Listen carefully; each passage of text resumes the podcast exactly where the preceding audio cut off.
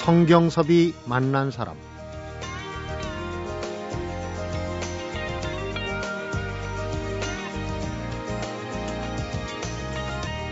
(8년) 전에 암 진단을 받고 공무원 생활 (28년) 만에 처음으로 병가를 신청하고 요양을 떠났던 남자가 있습니다.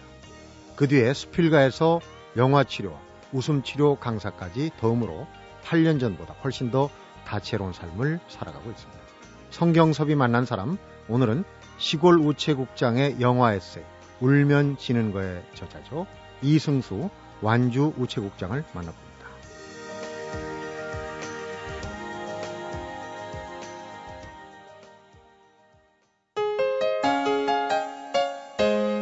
어서 오십시오. 이승수 국장님 반갑습니다. 안녕하십니까. 네. 반갑습니다. 저희가 책을 받을 때만 해도 책에서는 진한 우체국장이셨는데 자리를 옮기셨네요.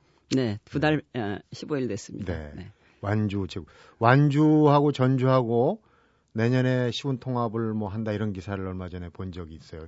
옆에 네. 전주시 옆에가 완주군이 그렇습니다. 그렇죠? 네. 우체국은 비워두고 오신 겁니까? 네, 잠깐 출장 차려고 왔습니다. 네, 출장. 아유, 고맙습니다. 이렇게 먼 길까지 오셔서 어, 저희 이제 우체국 얘기를 좀 들어보고 시작을 할까 합니다. 원래는 이제 영화 얘기인데 네. 그 우체국 하면은 특히 이제 나이 든 세대한테는 좀 뭔가 설레임, 기다림, 좀 낭만적인 게 있어요. 유행가 가사에도 자주 나오지 않습니까? 베고니아 화분이 놓인 우체국 계단 뭐 이런 식으로. 네, 시에도 많이 나오고 네. 있습니다. 지금 우체국으로 해서 공직 생활 하신 지가 꽤 되셨죠? 네, 지금 36년째 오, 36년. 일을 하고 있습니다. 처음에 이 청운의 꿈을 품고 우체국에 그 들어가시던 때하고 지금하고는 차이가 좀 있을 것 같은데 어땠습니까? 그때는 36년 전이면 대단히 오래 전인데. 네, 그때는 이제 그 전신 전화 업무를 우체국에서 어, 담당하고 있었습니다. 그래서 네. 자석식 전화기 돌려가지고 이렇게 트랩 떨어지면 네. 연결되는 네. 그런 전화기가 우체국에 시설이 있었습니다. 그래서 음. 우체국 하면 편지하고 전화가 상기됐었는데요. 83년도에 한국통신이 발족되면서 이제 그 우체국이 금융기관 또 우편 이렇게 취급하는 쪽으로 방향이 바뀌어가지고 지금 이루고 네. 있습니다. 네. 편지 손으로 쓰는 손편지가 지금 굉장히 보기 구경하기 어려워졌어요. 네. 그렇죠. 네. 예전에 손편지 많이 쓸 때는 우체국에서 오는 그 편지 소식들 굉장히 반갑고 그랬는데 그런 게 지금 전환된 시기가 그 아까 얘기했던 이제 통신으로 전환할 때하고 그 비슷하게 맞물린 시기. 네, 커다란 흐름이었던 것 같습니다. 한국통신 발족하면서 또 인터넷, 인터넷, 음. 미디어 뭐 그런 쪽으로 네. 어, 어, 전환이 되다 보니까 어, 사람 냄새 나는 편지가 이제 점차 이제 줄어들게 됐다고 봐집니다. 네. 예. 아무래도 연말이니까 네. 지금이 이제 가장 바쁜 때일 것 같아요. 예. 우체국 업무가 특히 이제 중앙에서 지방으로 이렇게 연결되는 부분 이런 부분들이 굉장히 업무가 흔히 하는 말로 좀 폭주하지 않을까 싶은 생각이 드는데. 지금은 옛날에는 연말연시가 우체국이 아주 어, 어, 어, 많이 붐볐었는데요. 지금은 명절이 양대 명절이 예, 많이 붐비고요. 네. 어, 연말연시는 다른 데보다 다른 때보다 약간 예. 더 그리고 요즘은 전 사회 전체적인 분위기가 이렇게 그 손으로 쓰는 그 연합장 같은 것들을 많이 네. 발송하지 않는 듯한 그런 기, 느낌이에요. 음. 그래서 아무래도 조금은 옛날 같지 않다는 말씀을 드립니다. 전부 뭐 스마트폰 또 예. 이런 통신을 이, 이용해서 이제 전자카드 같은 예, 거 많이 그런. 것 같습니다. 네. 그냥 보고 훑어 지나가고 어떤 때는 또 너무 많이 오면 제대로 열어보지도 않고 그런 좀 어떻게 보면 삭막한 세밑 풍경이 아마 우체국의 그런 그 예. 변화하고도 네. 관련이 있지 않나 싶어요. 예. 자, 앞에 우체국 얘기가 좀 길어졌는데 본론으로 들어가겠습니다. 우선 영화 얘기를 좀 하기 전에 8년 전 앞에서 제가 말씀을 드린 8년 전에 우리 이승수 우체국장님한테 큰 개인적으로는 아주 큰 일이 있었다고 그러시는데. 네, 그때 위암 진단을 받았습니다. 음. 어, 그래서 어, 어, 초기라고는 했습니다마는 뭐 암은 암인 것이고 그래서 어, 전북대학교 병원에서 이제 곧바로 수술을 받고 어, 치료를 위해서 이렇게 여수 요양병원에 가서 이제 어, 한세 달 정도 이렇게 쉰 그런 기간이 있었습니다. 네. 네. 8년 전이면 36에 8 빼면 28년 차 때. 예, 그렇습니다. 굉장히 속된 말로 깐깐하게 살아오셨다. 본인이 네. 그렇게 고백을 하셨어요. 주변에서도 네. 저렇게 독하게 일을 하고 하더니 뭐 이런 얘기를. 그때 제 생각은 이제 직, 철저한 직장인이었었죠. 뭐 일밖에 모른다는 얘기를 들었었고 어 어콜릭이라는 얘기를 참 많이 들었습니다. 그래서 음. 어뭐 사무실 밖에는 모르는 일벌레라는 그런 별칭도 가지고 있었고요. 네. 그리고 뭐 지금 알고 보니까 뭐 그 도파민이라고는 호르몬 영향이었던 것 같아요. 그렇게 그냥 일에 빠져서 지내던 시절이었던 것 같습니다. 음. 예. 쪽간 국장이라는 별명이 있었다고 그러시는데 쪽간 제가 알기로는 방언인 것 같아요. 예, 전라도 표현으로 이렇게 작다라는 그런 어쩌면 애칭 정도로 이렇게 쓰이는 용어인데요. 네. 그래서 이제 쪽간이 쪽간이 이렇게 저를 그냥 불러댑니다. 근데 그것은 저보다 손윗분들이 해야 되겠죠. 네. 저보다 손아래 분들이 이렇게 얘기하면 좀 예, 장난치는 듣는, 듯한 안 듣는 데서 아마 그러겠죠. 그러겠죠. 거기에는 아마 어, 너무 깐깐하다. 응?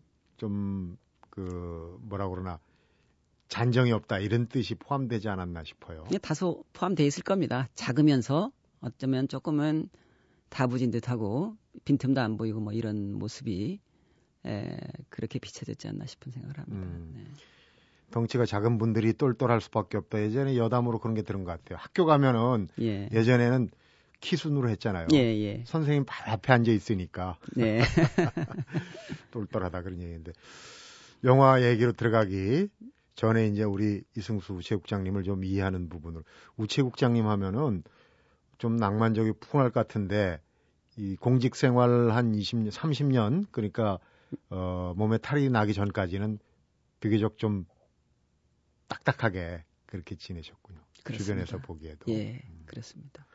그런 거 그런 이제 그 상황을 에, 극복하고 병도 물론 극복하고 영화 쪽으로 관심을 갖게 된 얘기를 잠시 후에 풀어볼 텐데 어떻습니까? 지금 지나고 보면은 그때 시절이 어떻게 느껴지시는지. 이제 뭐 후회는 없습니다. 어, 최선을 다했다라고 표현할 수 있으니까요. 그렇지만 좀더 어, 유연한 삶의 방식을 견지할 걸 그랬다. 어쩌면 그렇게 어, 루틴하고 획일화되고 그 뭐 그런 딱딱한 그 삶의 자세가 또 병을 만들지 않았나 하는 생각도 음. 갖게 되고요. 현상을 노는 시각, 보는 시각이 그때하고 지금하고는 확연히 달라졌으니까요. 네. 돌이켜서 이렇게 반성할 수 있는 그런 기회는 많이 갖고 있습니다. 자, 그러면 잠시 후에 네. 시골우체국장에서 영화 평론가, 수필가, 또 영화 치료, 웃음 치료에 어떤 그 관심을 갖기까지 얘기를 한번 풀어보도록 하겠습니다. 성경섭이 만난 사람, 오늘은 평범한 시골 우체국장에서 심리치료 전문가로 또 영화 평론가로 제2의 인생을 시작한 이승수 완주 우체국장을 만나보고 있습니다.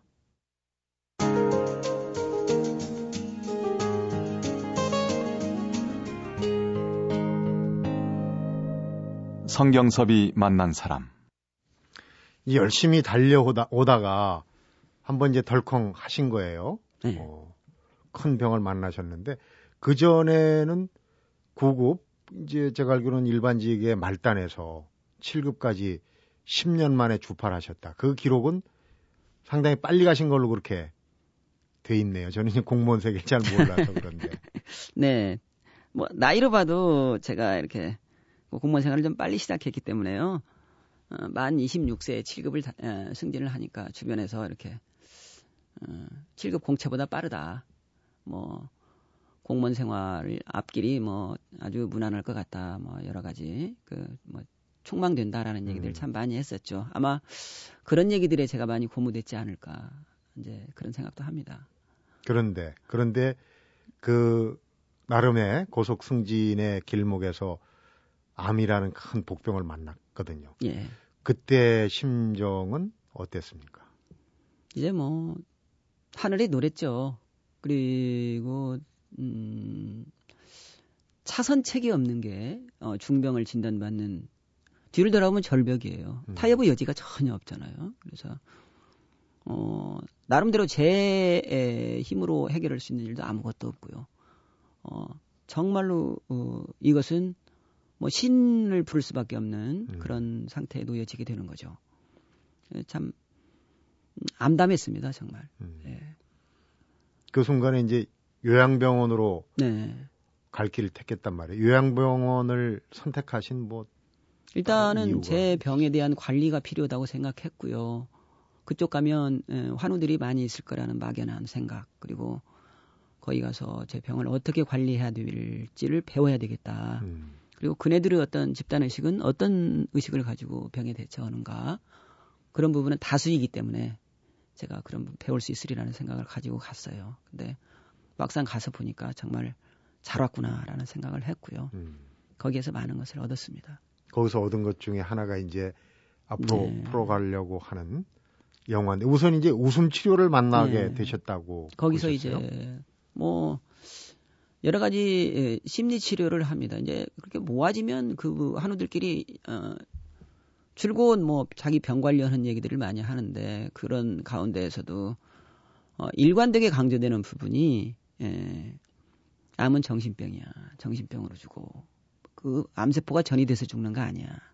이런 이야기가 이렇게 대화 중론이었습니다. 네. 그래서 정말 그럴까? 정말일까? 그럴 수도 있겠다라고 생각을 하는 거죠.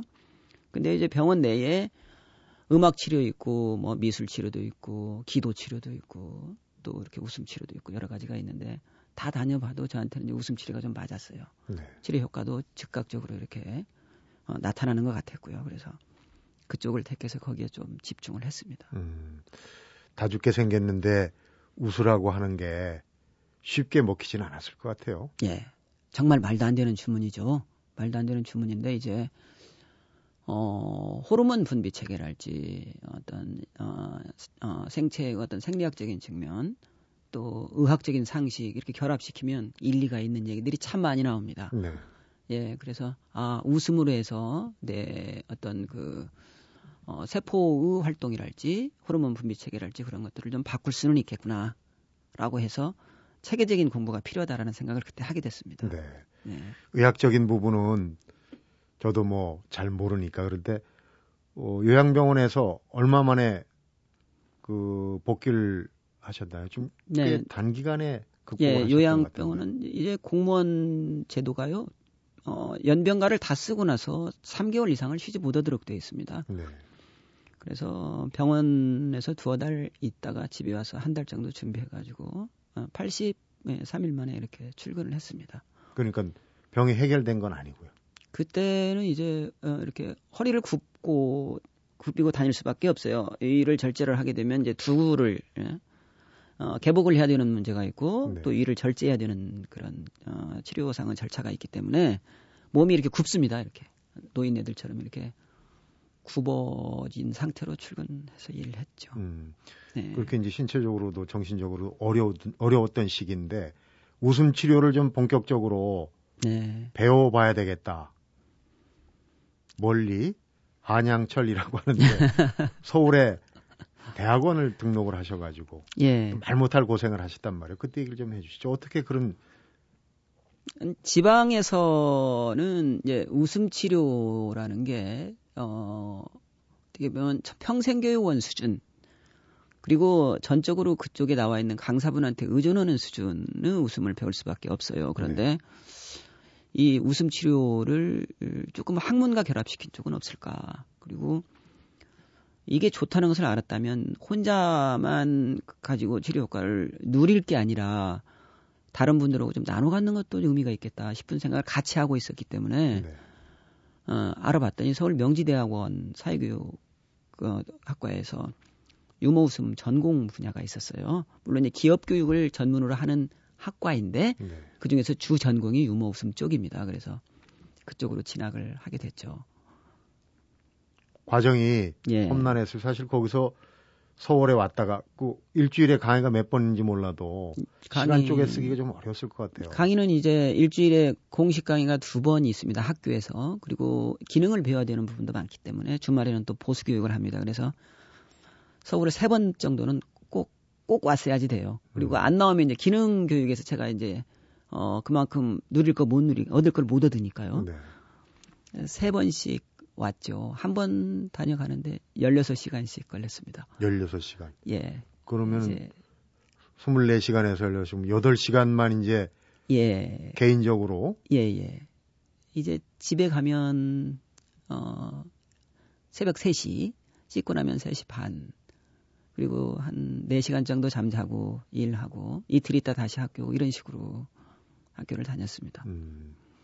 그럼 웃음 치료에서 다시 그 뭐 심리 치료의 여러 방편 중에 하나겠죠. 네. 영화 치료라는 부분을 이제 네. 어, 접하게 되신 그 과정은 어떻게 되십니까? 네, 이제 웃음 치료 공부를 하면서 어 일단 저희는 개그를 하는 그런 입장이 코미디를 하는 입장이 아니지 않습니까? 네. 그런다면 뭔가를 어 대중을 향해서 웃음을 줄 수 있는 어떤 심리적인 기제가 필요하다. 웃음 기법만 가지고 개발된 기법만 가지고 전달하는 것은 어, 한정되어 있는 것 같구나. 뭔가를 여기다 믹스를 하면 보다 다채로울 것 같다라고 해서 여러 가지 치료 기제들을 다 살펴봤는데 그런 가운데에서 음, 영화 치료가 굉장히 웃음하고 이렇게 연결이 잘 될 것이라는 판단을 했습니다. 네. 그래서 한국 영상응용연구소라는 곳이 있습니다. 심리학회하고 연결되어 있는 네. 심영섭 박사라고 하는 분이 주도하고 있는 그런 그 개인 교육 업체인데요. 근데 그쪽은 굉장히 고수들이 많이 공부를 하는 곳이었어요. 네. 그래 이제 그쪽으로 쫓아가서 이렇게 얘기를 했더니 웃음 놔두고 영어만 해. 뭐 이런 식이에요. 워낙이 깊으니까요. 그래서 네. 그쪽은 뭐 심리학 주로 이제 석박사들만 주로 그, 예, 파고 들어가는 그런 단계였던 것 같아요. 그때요. 영화 치료는 들어온 지가 얼마 되지 않았기 때문에요. 네. 그래서 아예 거기서는 이제 제가 웃음하고 연계시킨다는 생각도 이야기도 하지도 못하고 영화만 파고 들어가다 보니까 이건 정말 너, 저하고 너무나 잘 맞는 부분인 음. 거예요. 그래서 영화 치료 속으로 이제 빠져 들어가게 된 겁니다. 어떤 면이 그렇게 잘 맞으셨어요? 어, 심리학적으로 접근을 합니다. 그래서 이제 프로이트 정신분석학에서부터 시작해서 칼융이니 블랑셀 라캉이니 그런 부분들의 어떤 정신분석 영역을 영화에서 전부 다 이렇게 꺼내 오는 거죠. 네.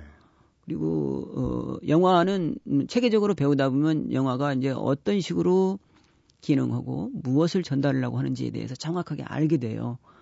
그리고 이제 그쪽 학회에 가입해 가지고 활동하다 보면 이제 영화 감독님들도 저희 학회하고 같이 만나서 이렇게 만드는 과정을 또 당신들이 만드는 의도에 대해서 같이 토론할 수 있는 기회가 굉장히 많았어요. 그러다 보니까 영화를 완전히 해부하고 분석하고 뭐 평론가보다도 오히려 더 깊이 들어가는 그런 음. 경지가 되는 거죠. 기본적으로 영화를 굉장히 많이 보셔야 했을 거예요. 예, 이제 어, 편수로도 많이 보지만 특정 치료 효과가 높은 영화, 어, 영화들을 특정 영화를 골라가지고 깊이 보는 횟수가 많습니다. 네. 네. 영화 평론가로 데뷔를 하신 게 이제 지역 신문에 네. 그 영화 이야기를 쓰다가 결국 전주 국제 영화제에서 강연자로 네. 연사로 나서기도 하셨단 말이에요. 이 무대가 굉장히 커졌는데. 예. 뭐 의도하지 않았던 일이 생겼습니다. 그, 어, 영화제마다 어, 나름의 컨셉이 있고요. 또 주제를 정하려고 노력들을 많이 하고 있습니다. 네. 어느 영화제 가면 어떤 영화를 볼 수 있다. 그 영화제에서는 무엇이 어떤 특성화돼 있다라는 어, 제, 주제가 있거든요. 그래서 전주는 이제 저오고 이제 제가 예 어, 살아가는 곳이기 때문에 뭐 그쪽 관계자들을 금방 알 수 있었어요. 그래서 힐링적인 요소를 좀 가미하는 게 어떻겠습니까? 한개또 서로 맞아가지고요. 네. 힐링 시네마를 어, 단편적으로 이렇게 도입하는 그런 단계가 됐고 그게 2년이 돼서 이제 영화제에서 영화제 이제 사무실이 상설로 만들어져 있습니다. 그래서 거기 나가서 제가 계속 강의를 하고 있고요. 네. 아마 내년 영화제에서는 보다 많은 부분을 제가 어, 같이 하지 않을까 그런 음. 생각을 갖고 있습니다. 시골로 제국장의 영화 에세이에 울면 지는 거야 하는데 아마 영화를 많이 보시고 영화 치유 치료도 연구를 하셨 다는 점에서 볼 때 어느 영화의 한 대목이 아닐까 하는 생각이 들어요. 울면 지는 거야. 네, 어, 일본 영화 사쿠란이라는 영화가 있습니다. 네. 근데 거기에 그런 대사가 나옵니다. 아, 울면 지는 거야, 웃어도 지는 거야, 이겨도 지는 거야. 이런 대사가 나와요. 네. 근데 그것은 어떤 어, 심리치료 기제 중에 이제 억압이라는 기제가 있는데요. 어, 그 일본 기생이 이, 들어가고 싶지 않은 그 기생 세계에 들어가 가지고 어, 억압받고 살아가는 그러다가 언젠가는 이제 탈출을 하겠다고 하는 사람이 그 관리자한테 대드니까 그 음. 관리자가 기생의기를 가는데 세 가지를 꼭 지켜라 이런 식이에요. 그래서 어쩌면 이제 금붕어로 형성화되거든요. 거기서 아주 멋있는 대사가 나오는데 수족관에 금붕어가 막 헤엄을 치고 있습니다. 헤엄을 네. 치고 있는데 저 금붕어는 저 수족관에서 나오면 저 빛을 잃고 말아. 냇물에 나가든 강물에 나가든 나가면 일개 붕어에 지나지 않아. 그런 흙탕물 뒤집어 쓴 붕어로 살래? 예쁜 어, 금붕어로 살래? 라는 얘기의 우회적인 표현입니다. 그게. 네. 현실에 안주하고 어떤 대세를 따라서 승복해라. 라는 주문이거든요. 네. 근데 우리 삶이 그렇지 않습니까? 저런 그런 어쩔 수 없이 묻혀서 돌아가는 그런 상황에서 세상이 만든 질서 속에서 살아가면서 거기에서 과연 자아를 상실하면서까지 그렇게 살아가야 되느냐라고는 음. 얘기를 우회적으로 울면 진다라고 표현했습니다. 울면 지는 거야, 웃어도 지는 거야? 예, 이겨도, 지는, 거야. 거야. 참 깊은 함의를 담고 있는 얘기 같아요. 네. 어, 심리 치료로서 영화 치유, 영화 치료 얘기를 잠시 좀 더 들어보고 싶은 생각이 드네요. 성경섭이 만난 사람, 오늘은 시골 우체국장의 영화 에세이 울면 지는 거에 저자시죠. 이승수 완주 우체국장을 만나보고 있습니다.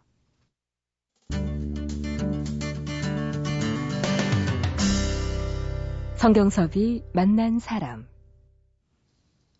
두 달 전 책을 내실 때만 해도 진안 우체국장이셨다가 이제 완주 우체국으로 진안이란 데가 어 예전에 무주 진안 장소 합쳐서 무진장 해가지고 좀 상당히 오지로 지금은 뭐 많이 길도 뚫리고 했겠지만은 시골 우체국에서 약간 그 도에 가까운 쪽으로 나오신 거네요.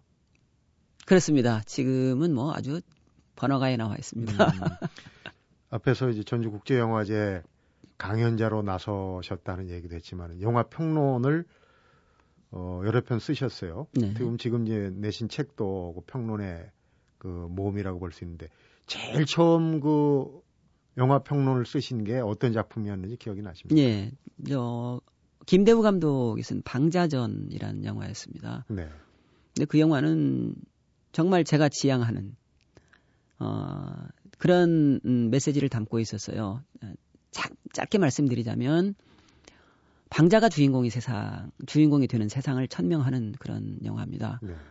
그래서 춘향이를 꼭 이도령이 이, 어, 춘향이하고 연애를 해야 되느냐라는 거죠. 음. 그 그때 당시의 정서로 본다면 게 말도 안 되는 얘기지만 어, 뒤집어 놓고 보면 비틀어 놓고 보면 어, 상당히 일는 일리 있는 얘기라고 생각했어요. 네. 그리고 향단이가 거기에서는 뭐 주막집을 굉장히 크게 운영해가지고 돈을 많이 버는 그런 존재로 나타나거든요. 그래서 누구나 만인이 평등한 인격적으로 뭐 세상을 살아야 될 거 아니냐라는 얘기가 사극을 살짝 비틀어가지고 이렇게 내보여주는 게 너무나 제 마음에 와닿아서 네. 그런 식으로 이제 썼는데 반응이 좋았어요. 그래서 그 다음에 이제 이창동 감독님이 이제 시라는 글을 다시 한 번 썼죠. 네, 윤정희 씨 나오는. 예, 예, 예. 그 작품을 쓰고 나서는 아예 이제 저 고정적으로 좀 써달라.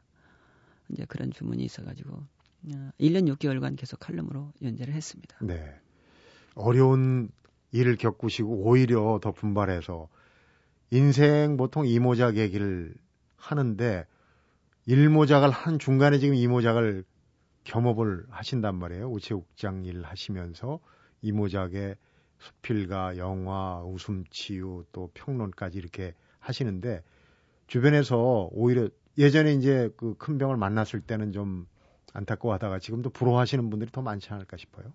예. 어, 어, 잘 하고 있다. 어, 이제 어떻게 보면 이제 그게 네 길일지도 모르겠다라는 데까지 이제 접근을 봤어요. 처음에는 음. 굉장히 반대였었죠. 그리고 시선도 상당히 시니컬 했었고요. 음, 냉소적인. 예, 그렇습니다. 그래서 이 길을 과연 가야 될 것인가. 그렇지만 내가 좋으니까 가야 되겠다.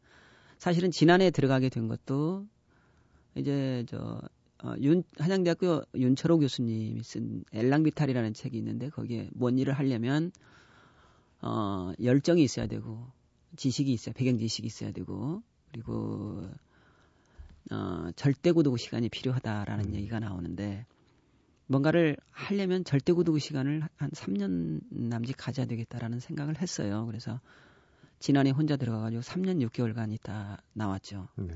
정말로 외로운 시간이었습니다. 그 기간 동안에 이제 학교도 다니고 글도 쓰고 그런 기간으로 삼고 이제 나왔어요. 주변에서 우리 청취자분들도 아마 이런 궁금증이 있을 겁니다. 우체국장 하면서 그런 시간이 있나? 우체국장이나 좀 잘하지. 아, 분명히 그렇게 그런 시각, 시선을 갖고 계신 분이 있을 텐데, 보란 듯이 이 우체국 고객 만족도 1등을 달린 우체국을 만드셨다. 네. 그런 얘기를 들었습니다. 저는 뭐 근무 시간에는 다른 일 안 했고요. 이제 관사가 우체국 내에 있었기 때문에 일 끝나고 집에 가서 밤에 일을 했고 밤에 학교 다녔고 음. 또 강연 활동도 주로 밤에 또 주말에 하고 있어요. 지금도요. 주간 시간에는 뭐 우체국 일을 어 절대 그 어, 소홀히 하지 않습니다. 그래서 어 아무래도 지금 제가 하고 있는 일이 저희 고객 만족 운동하고 아주 밀접하게 연결되어 있는 일이고 네. 또 지역 사회와 대화할 수 있는 일들이고 그래서 저는 마을이 지난해 아주 어, 자연불화까지 해서 300여 개가 있는데요. 그 마을을 거의 다 다녔어요. 저는. 네. 발로 뛰면서 주민들과 만나면서 일을 했습니다. 어, 우리 이승수 우체국장님이 어느 인터뷰에서 보니까 50대 중년을 뜨거운 세대, 예. 핫 에이지 이렇게 표현을 하셨어요. 아마 본인의 자신감에서 나온 거 아닌가 싶은 생각도 들고. 네, 이제 뭐뉴 에이지라고도 하고요. 뭐 어느 기록을 보니까 일본 쪽에서는 그 노래도 있고요. 어, 인생 제2막을 여는 부분에 대해서 굉장히 강조를 많이 합니다. 네. 이제 외래어가 돼서 우리나라에서 쓰기에는 좀 그렇지만 우리말로 굳이 바꾼다면 이제 사축이인 셈이죠. 사축이. 예. 그래서 제가 이제 제 등단 작품을 사축기로 해 가지고 등단을 했는데요. 사춘기가 있다면 사축기가 있다라는 거죠. 이제 겨울을 어떻게 날 것인가에 대한 생각을 하게 되는 시기. 그것이 음. 준비 없이 되겠느냐라는 제 질문입니다. 네. 배경 지식과 열정 그리고 네. 절대 고독을 얘기하셨어요. 예. 혼자 새겨 볼수 있는 어, 대세김질 할 수 있는 그런 시간이 꼭 필요하다 그런 말씀이신 것 같아요. 영화 전문가시니까 영화 치유 나오신 김에 지금 같은 연말에 볼만한 영화 어 뭐 한두 편 소개 받는 것도 좋을 것 같네요. 네, 어, 미국 영화 사랑의 블랙, 블랙홀이라는 영화가 있습니다. 네. 네, 이제 다음날 아침에 안 열린다는 그런 이야기를 담은 영화인데요. 사유자님도 한번 생각해 보십시오. 어, 오늘 잠을 잤는데, 오늘 하루 일과를 끝내고 잠을 잤는데, 내일이 안 열리는 겁니다. 음. 똑같은 날이 계속 반복된다면 어떻게 될까요? 살고 싶지 않겠죠. 예. 근데 이 영화가 그런 아주 어, 엉뚱한 소재를 가지고 어, 사람들한테 경종을 울리는 의미가 굉장히 크거든요. 네. 나의 하루는 어땠는가? 어? 매, 매일을 매일을 오늘처럼 그렇게 음. 정말로 어, 계획도 없이 그렇게 딱딱하게 살아가고 있는가? 실은 우리 생이라는 게 크게 이렇게 뭐 범위를 넓혀가지고 살아가지 않잖아요. 하던 일 계속 반복하면서 살지 않습니까? 네.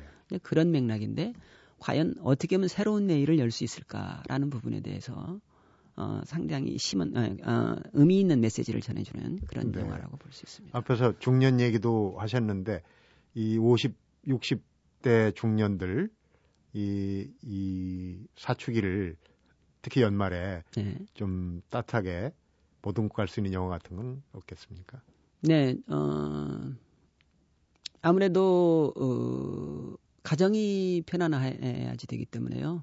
또, 뭐, 황혼 이혼이랄지, 또, 사회적으로, 어, 독거 어르신들이랄지, 그런 문제들이 예, 굉장히 예, 사회적인 문제가 되고 있고, 네. 뭐, 나는 예외다라고 생각할지는 모르겠지만, 설사 자신이 그렇지 않은 상황에 있는 분들이라고 할지라도, 이웃을 둘러보면, 그런 부분에 노출되어 계신 분들이 너무나 많기 때문에, 네. 같이 이, 호흡하면서 살아가자는 그런 취지로 Lovely, Still이라고 하는 영화가 있습니다. 네. 네. 어, 굉장히 행복하게 살아가는 할아 저 노부부 이야기인데요. 굉장히 영화 영화가 재밌습니다. 남 어, 할아버지가 애인이 생겨요. 음. 애인이 생겨가지고 확그 식사하자 그러고 오늘 저녁은 우리 집 와서 잠자 달라고 그러고 막 행복에 빠져서 삶, 어, 삶을 살아가는데 사실은 그게 자기 부인이에요. 자기 부인이라는 사실을 모르고 사는 거예요. 예, 치매에 노출된 겁니다. 아. 그래서 근데 그 양반의 일상은 일상대로 조명이 되고 부인과의 데이트는 데이트대로 이렇게 조명이 되는 정말 그림 같은 영화입니다. 그래서 네. 예, 뭐 눈으로 채색되어 있는 어떤 실버 이미지도 굉장히 강하고 음. 그래서 자신한테 깊이 침잠할 수 있는 어, 그런 영화가 아닌가 생각됩니다. 특히 예. 50대 이후가 되면은 이제 부부간에 네. 어떤 어 금슬도 금슬이지만은 새로운 관계. 예. 예. 이제 뭐 인생 이모작 시기에도 가장 중요한 동반자 아니겠습니까? 그렇습니다. 그런 걸 음. 영화를 통해서 깨닫게 예. 되는 예. 그런 계기도 될 것 같다는 생각이네요. 영화 네. 소개도 잘 받았고요. 오늘 정말 그 어떻게 보면 남보다 어려울 수 있는 그런 여건에서도 이 용기를 잃지 않고 인생의 모작을 어, 개척했다는 점에서 듣는 분들한테 좀 시사하는 바가 많이 있는 것 같습니다. 멀리서 오셔서 이렇게 어, 유익한 얘기, 재밌는 얘기 들려주셔서 고맙습니다. 감사합니다. 성경섭이 만난 사람, 오늘은 영화를 읽어주는 시골 우체국장, 이승수 완주 우체국장을 만나봤습니다. 예술 치료에 속하는 영화 치료가 사용되기 시작한 게 1990년대라고 그러는데요. 이 무렵에 파올로 닐이라는 예술 치료가가 이런 말을 했습니다. 고통이 오는 것을 내보내는 방법을 터득해야 한다. 물론 여기서 얘기하는 방법 중에 하나가 바로 예술일 텐데요. 어떤 방법을 택하든지 찾아온 고통을 내보내고 싶어 하는 의지가 가장 중요할 것 같습니다. 생각만 확고하다면 방법은 많겠죠.